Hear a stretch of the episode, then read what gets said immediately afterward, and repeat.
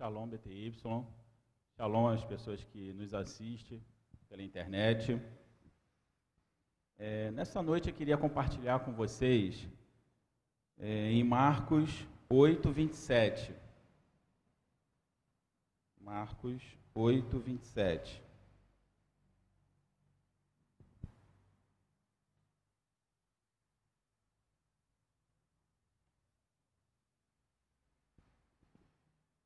Jesus e seus discípulos dirigiram-se para os povoados nas proximidades de Cesareia de Filipe. No caminho, lhes perguntou: Quem o povo diz que eu sou?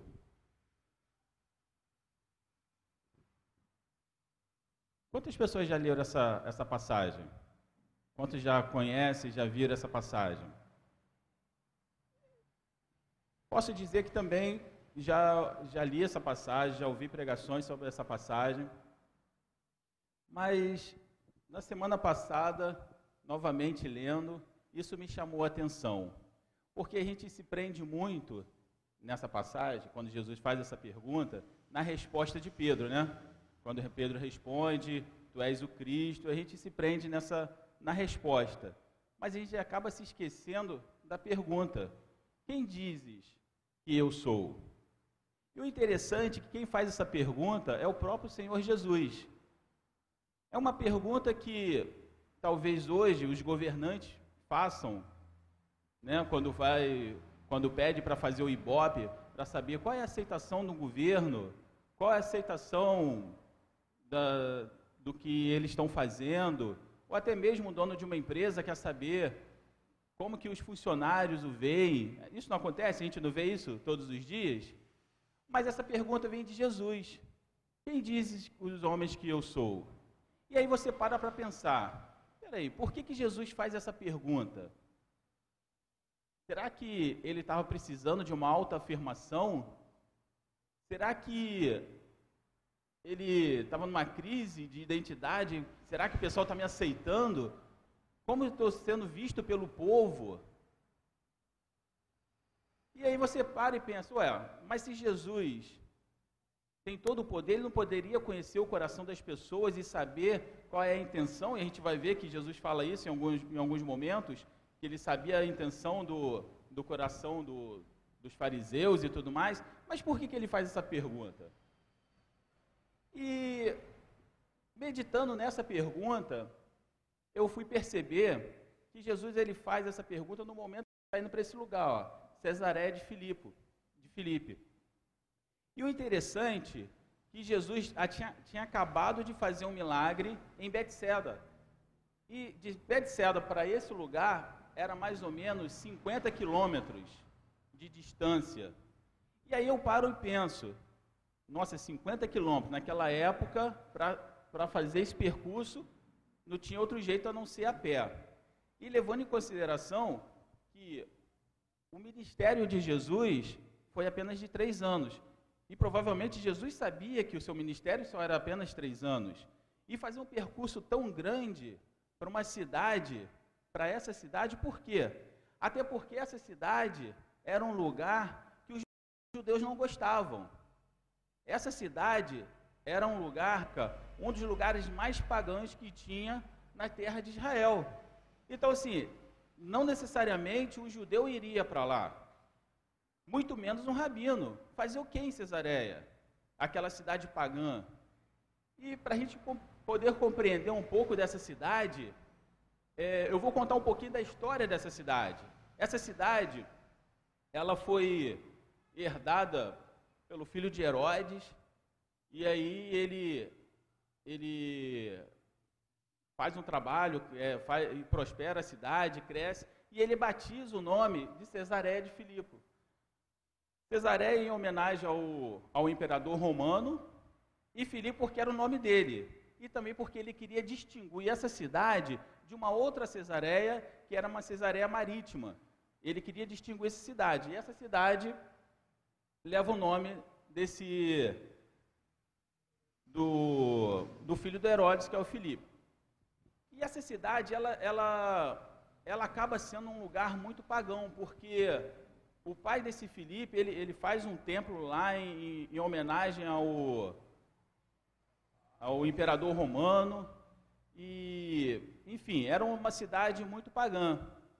E nessa cidade existia um lugar que hoje a gente é, existe até um sítio, sítio, sítio arqueológico que fica às margens de um rio chamado Panis.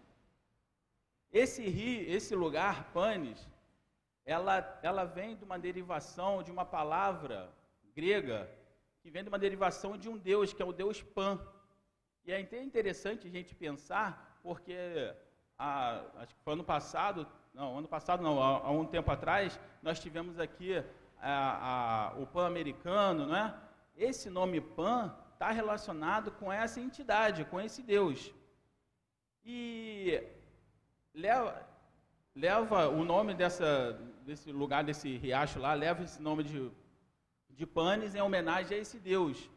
E esse Deus é um Deus grego, que, segundo diz a mitologia grega, ele era um, um Deus que vivia na floresta, era um Deus que gostava de música e tal, vivia na floresta, só que tinha um problema. As pessoas, quando iam atravessar a floresta, elas tinham, tinham medo de ser assombrado por esse Deus. Tanto que, aí você vai encaixando as coisas, tanto que a palavra pânico, ela vem de uma variação desse pan, porque as pessoas tinham um medo súbito de atravessar a floresta, principalmente à noite, por causa desse Deus. Então, aí nessa derivação criou-se a palavra pânico, que é um, um medo, um medo que acontece de súbito na pessoa. E aí você vai percebendo que hoje a gente vê muito se falar de síndrome do pânico, essas coisas todas, e aí você vai percebendo que isso tudo está relacionado com, com atos demoníacos, não só daquela época, mas continua até hoje. E Jesus estava indo para esse lugar. Então, assim, era um lugar completamente pagão. O que, Jesus estava fazendo? Ia andar 50 quilômetros para ir num lugar desse, e nesse meio caminho faz essa pergunta: quem o povo diz que eu sou? E vou contar um pouquinho dessa. Esse Deus Pan é representado por chifres, orelha, orelhas longas, pernas de bode, trazendo características humanas e sendo amante da música, sempre aparecendo com uma flauta, tocando para os moradores dos bosques. Este Deus, mesmo sendo alegre, era temido por todos que precisassem atravessar a floresta e os bosques, principalmente durante a noite. As trevas e a solidão fazia as pessoas serem acometidas por um medo repentino. Esse medo repentino era associado ao Deus Pan. Por isso a palavra pânico foi derivada da palavra Pan, o Deus grego. Para piorar a situação, existia uma caverna nessa região. Então, assim, além dessa, de tudo isso, ainda tinha uma caverna. E nessa caverna, é, ela, ela tinha sido, ela tinha uma denominação que era como se fosse o portal do inferno. Ali era a porta do inferno. Só que essa denominação não foi por causa desse Deus, foi por causa de um Deus anterior, Baal. Lembra do Baal que a gente já viu em outras pregações? Então, Nessa época, acreditava-se que essa caverna era o lugar onde Baal vinha do mundo dos mortos para o mundo dos vivos e voltava. Então, assim, você vai percebendo como esse lugar era muito pagão. E, é, e Jesus vai para esse lugar, né, para Cesaré de Filipe. O interessante é que que eu estava meditando nessa, nessa, nessa palavra, e a gente vai percebendo que a Bíblia, ela, ela, é, ela é feita de detalhes, sabe? É, se você não for nos detalhes, você não compreende o que Deus quer falar. E aí Jesus leva os discípulos para esse lugar, vai para Cesaré de Filipe, vai para esse lugar, e ele faz essa pergunta: quem o povo diz que eu sou? Levando em consideração que esse lugar em específico era um lugar que era parada, é, as pessoas tinham que parar ali porque era o caminho para Damasco. Então era uma cidade que ficava muito cheia e os historiadores dizem que era um lugar que tinha sacrifícios contínuos. E eu fico imaginando que as pessoas mesmo morando naquele lugar, como eu falei, tinha medo de atravessar a floresta. E esse lugar, ele, ele era, ele fazia parte de duas tribos, que era Naftali e Zebulon. O que, que acontece? Quando, quando o povo de Israel peca, e aí o, o rei da Síria invade Israel, ele tira o povo de Israel do reino do norte, tira o povo de Israel da terra e, e traz outros povos para poder ficar naquele lugar. E esses outros povos foram os povos que trouxeram também essas, é, esse paganismo para esse lugar. E o interessante que quando Jesus vai para esse lugar, ali começa a se cumprir uma profecia que foi dito por Isaías, pelo profeta Isaías, a respeito dessa terra, que está em Isaías 9, de 1 a 2, que diz assim: Mas para o que estava aflito, não haverá escuridão. Nos primeiros tempos lhe envelheceram a terra de Zebulon e a terra de Naphtali. Mas nos últimos tempos florescerá o caminho do mar, além do Jordão, a Galiléia dos gentios. O povo que andava em trevas viu uma grande luz, e sobre os que habitavam na terra, da profunda, da profunda escuridão, resplandeceu a luz. Então, quando Jesus vai para lá, começa a se cumprir essa, essa profecia. As pessoas que tinham medo, as pessoas que, que sentia esse pânico, Jesus estava começando a se revelar. E para esse povo seria revelado aquele que traria luz. Quando Isaías profetizou, este território pertencia a Naftali e a Zebulon. Mas quando o reino do norte foi conquistado pelos assírios, os israelitas foram tirados de sua terra e em seu lugar foram colocados povos pagãos, trazendo, fazendo com que o ambiente nunca mais se tornasse hebreu. Do ponto de vista religioso, a religião ficou totalmente paganizada.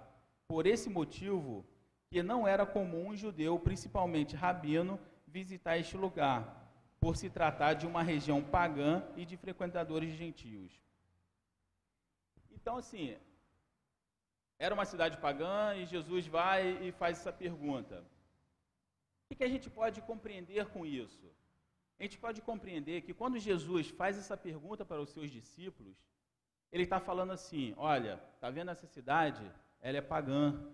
Está vendo? As pessoas daqui perderam sua identidade já não se adora mais o Senhor dos Exércitos, agora se tem vários deuses. E agora eu pergunto para vocês: quem o povo diz que eu sou? Quem o povo diz que eu sou na visão dos meus discípulos? Qual é o testemunho que os meus discípulos têm passado para esse povo?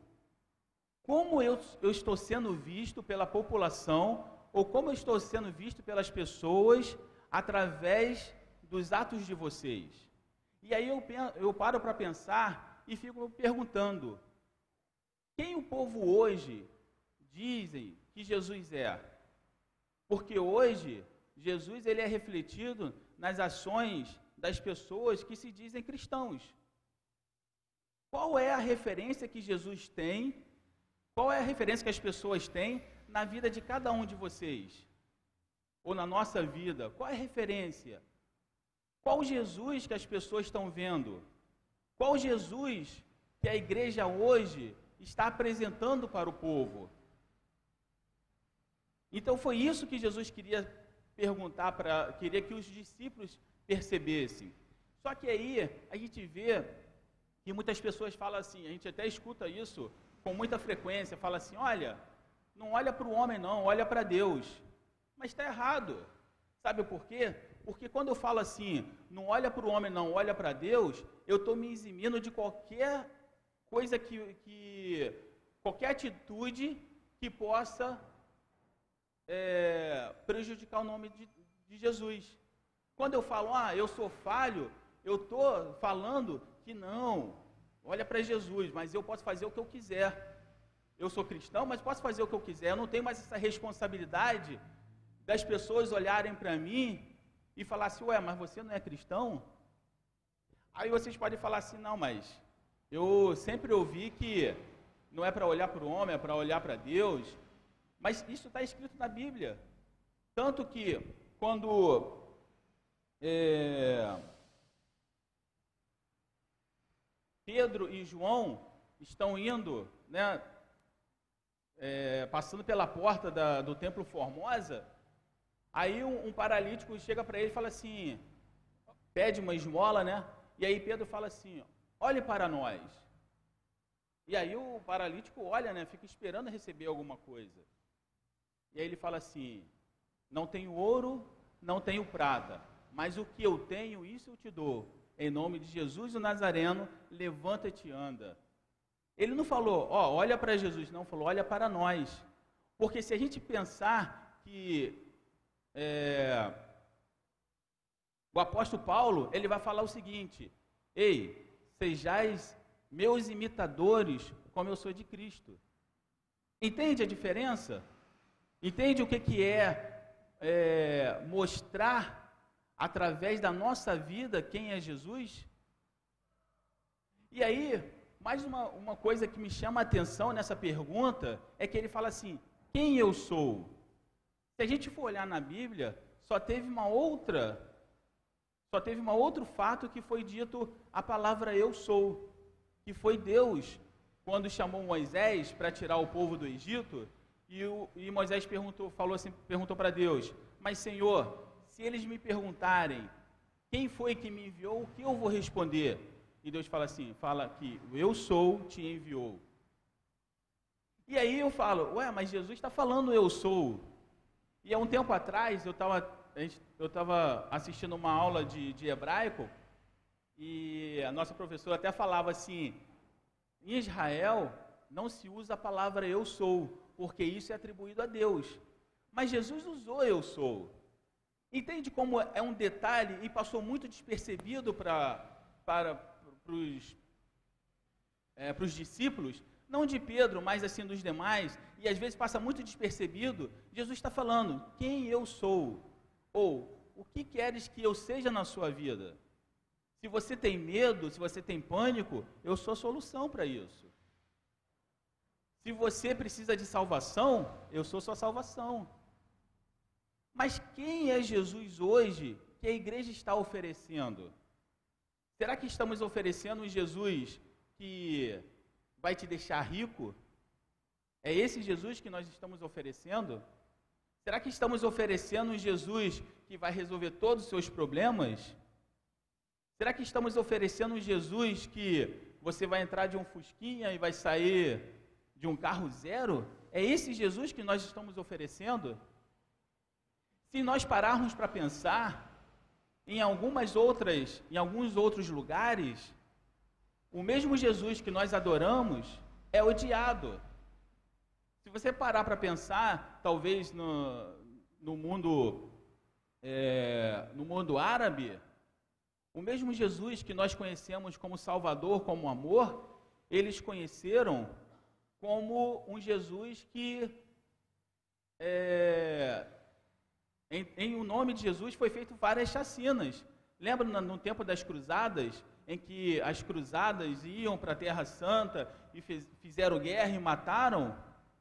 Esse Jesus foi o que eles conheceram. E aí, muitas vezes as pessoas falam assim: ah, o povo judeu é, não aceita Jesus. Mas qual foi o Jesus que nós mostramos para eles em todo o tempo da história? Mostramos um Jesus que persegue eles, mostramos um Jesus que é intolerante ao fato deles serem judeus. Não foi isso? A Inquisição se matou muitos judeus, se matou muita gente em nome de Jesus. Então, esse foi o Jesus que foi revelado para essas pessoas. As ações que foram cometidas em pessoas que proclamavam o nome de Jesus, foi esse Jesus que foi revelado para eles? Entende o que, qual, qual é o sentido dessa pergunta? Porque quando Jesus faz essa pergunta, os discípulos falam assim: olha, uns dizem que o Senhor é, é Moisés, outro é Elias. E o interessante é que quando eles falam isso, você vai perceber que em nenhum caso a resposta é uma resposta ruim. Tipo, não, o povo acha que o senhor é um mentiroso. Não, o povo acha que o senhor está vindo aqui, mas só tem algum problema. Não, as respostas foram respostas boas. Foram respostas que talvez fosse Elias, ou talvez fosse um dos profetas, eram respostas boas. Mas não era a resposta completa. Porque Jesus não era apenas um profeta. Jesus não era apenas quem, uma pessoa que foi enviada apenas para falar alguma, alguma profecia.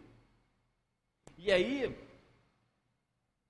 é, Pedro vai falar assim: não, o Senhor é o Cristo, o Filho de Deus. E aí, pela primeira vez na Bíblia, aparece a palavra Cristo, que quer dizer o quê? Salvador, que quer, quer dizer assim, ungido de Deus. Então, ele estava sendo revelado nesse local, mostrando também que ele não era apenas para os judeus, mas também era para os gentios, porque esse lugar era um lugar só de gente, na maioria de gentios. E ele estava se revelando. E aí ele fala assim: Como teu nome é Pedro, eu te digo que sobre essa pedra é, firmarei a minha igreja, e, e as portas do inferno não, por, não poderão prevalecer. E não existia lugar melhor para ele falar isso do que nesse lugar onde tinha essa caverna, que se falava que tinha um portal do inferno. E as portas do inferno não prevaleceu naquela época e não prevalece hoje. Por quê? Porque o nome do Senhor está sobre todo o nome. Entende? Então, assim, o que vocês hoje, ou o que nós temos mostrado, qual é o Jesus que nós temos mostrado para as pessoas. Muitas vezes nós estamos preocupados com a nossa reputação, não é isso? Não, eu preciso pagar tudo certinho, não quero que meu nome vá para o SPC. Não, ó, não podem falar, eu, eu, eu tento seguir minha vida tranquila, certinha, para ninguém falar mal de mim. Estamos preocupados com a nossa reputação. E com a reputação de Jesus? Nós estamos preocupados também? Qual é a reputação que, Jesus, que Jesus tem hoje no mundo através da minha vida da vida de vocês? Não, uma, não é um caso a se pensar? Quem o povo diz que é Jesus? Eu vou mais além. Quem vocês dizem que é Jesus? Se você tem um pânico, se você tem medo, ele é o Jesus para você. Se você está passando uma situação difícil, ele é o Jesus para você. Quando o povo de Israel estava lá em apuros, é, sendo escravizado, Jesus, Deus, era a salvação deles. Quando eles, eles, quando eles não tinham mais esperança, o eu sou era a esperança deles. E nós? Aonde está a nossa esperança? Aonde está a nossa fé? Muitas vezes nossa fé está no nosso trabalho, porque eu vou trabalhar e vou pagar todas as minhas contas. Perfeito, a minha fé está nisso. Quantas pessoas que quando perdem o emprego, é uma benção e tudo mais, mas perdem o emprego, muitas vezes entra em depressão e muitas vezes fica cai o seu semblante por causa da preocupação e tudo mais. Ué, a sua confiança estava onde? Em Jesus ou no seu emprego? Entende a diferença? Aonde está a sua, a sua, a sua fé? E o interessante, esse negócio de reputação é um, é um caso muito, muito engraçado. É, Sexta-feira, eu fui levar meu filho ao médico e ele estava com um, uma espinha no nariz que acabou deixando o rosto dele todo inchado. E nós levamos ao médico. Chegou lá, o médico falou assim: Olha, vai ter que internar. Ah, para que, que o médico falou isso? Entrou em desespero. Não, não quero ficar internado, não, não quero ficar internado, não. Pai, por favor, não me deixa, não me deixa. Chorava. Falei assim, cara, eu vou ficar com você. Não, não, não quero ficar. Vamos embora para casa, eu vou ficar bom é, na fé dele, ele até falou assim, pai, ora por mim que eu vou ficar bom, eu não quero ficar internado, e ficou aquela luta. E eu fui tentando convencer, calma, cara, calma. E aí ele foi para a sala, para a enfermaria, E aí ele foi mais acalmando. Aí quando saiu mesmo a, a internação, que ele foi para o quarto, ele chegou no quarto, viu tudo tranquilo. Ele, ah, até que não é tão ruim, né? Aí eu falei assim, é, cara, não é ruim, bom, a gente vai ficar aqui junto e tal. E aí fiquei conversando com ele. Aí eu perguntei para ele assim, Gabriel, por que você estava com tanto medo de ficar internado? Olha a resposta dele. Ele falou assim: é porque eu assisti um desenho da Pantera Cor-de-Rosa e uma vez ela foi internada. E aí ela espirrou e vieram um monte de médicos e deram um monte de injeção nela. E eu fiquei com medo de, de, de, de me dar um monte de injeção e eu ficar todo furado quando eu bebesse água, saísse água pelos buraquinhos. E eu falei assim, nossa, era a reputação que ele tinha da internação. Entende? Então, assim, essa, para eu conseguir quebrar isso, eu tive que trabalhar com ele e tal, pegar uma confiança. Mas quantas vezes esse tipo de, de situação acontece aí fora, por causa do nosso testemunho? Quantas vezes as pessoas tomam raiva de igreja por causa do nosso testemunho? Quantas almas são perdidas por causa do nosso testemunho? Quem dizes o povo que eu sou? Na visão da vida de cada um de nós. Qual é a reputação que Jesus tem na visão de cada um de nós? É uma coisa muito importante. É algo que deveria estremecer nossas vidas. Porque é a reputação do nosso Senhor. E a palavra de Deus ela vai dizer que deverá haver uma pedra de tropeço ou pedras de tropeços. Mas ai daqueles que forem a pedra de tropeço. Quem somos nós? Uma pedra de tropeço ou a imagem do Jesus que a Bíblia nos ensina?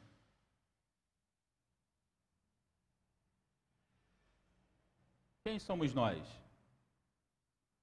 Qual é o Jesus que nós estamos mostrando a cada dia? Porque a palavra de Deus diz: nós daremos conta de todas as nossas ações, principalmente se for contra o nome dele. Imaginem? Porque se somos embaixadores, como o apóstolo Paulo diz, que nós somos embaixadores de Cristo, e se você pensar que o embaixador, ele tem que representar uma nação, ele tem que representar o seu governo, o que nós estamos representando?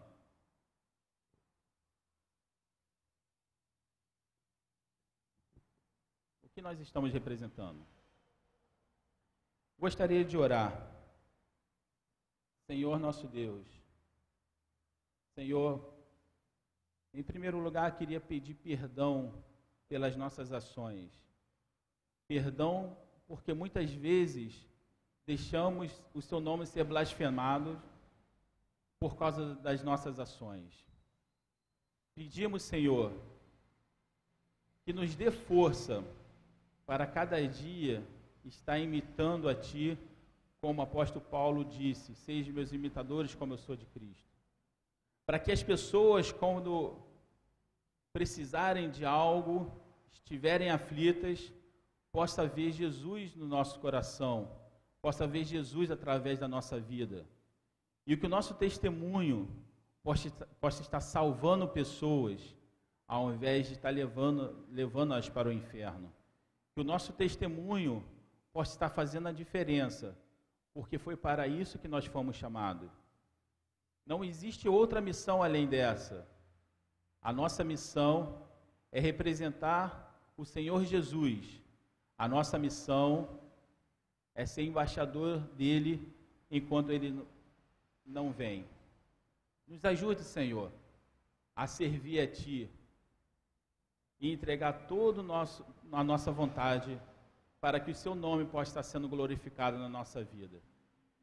Assim nós pedimos e agradecemos em nome de Jesus. Amém. Fabiana.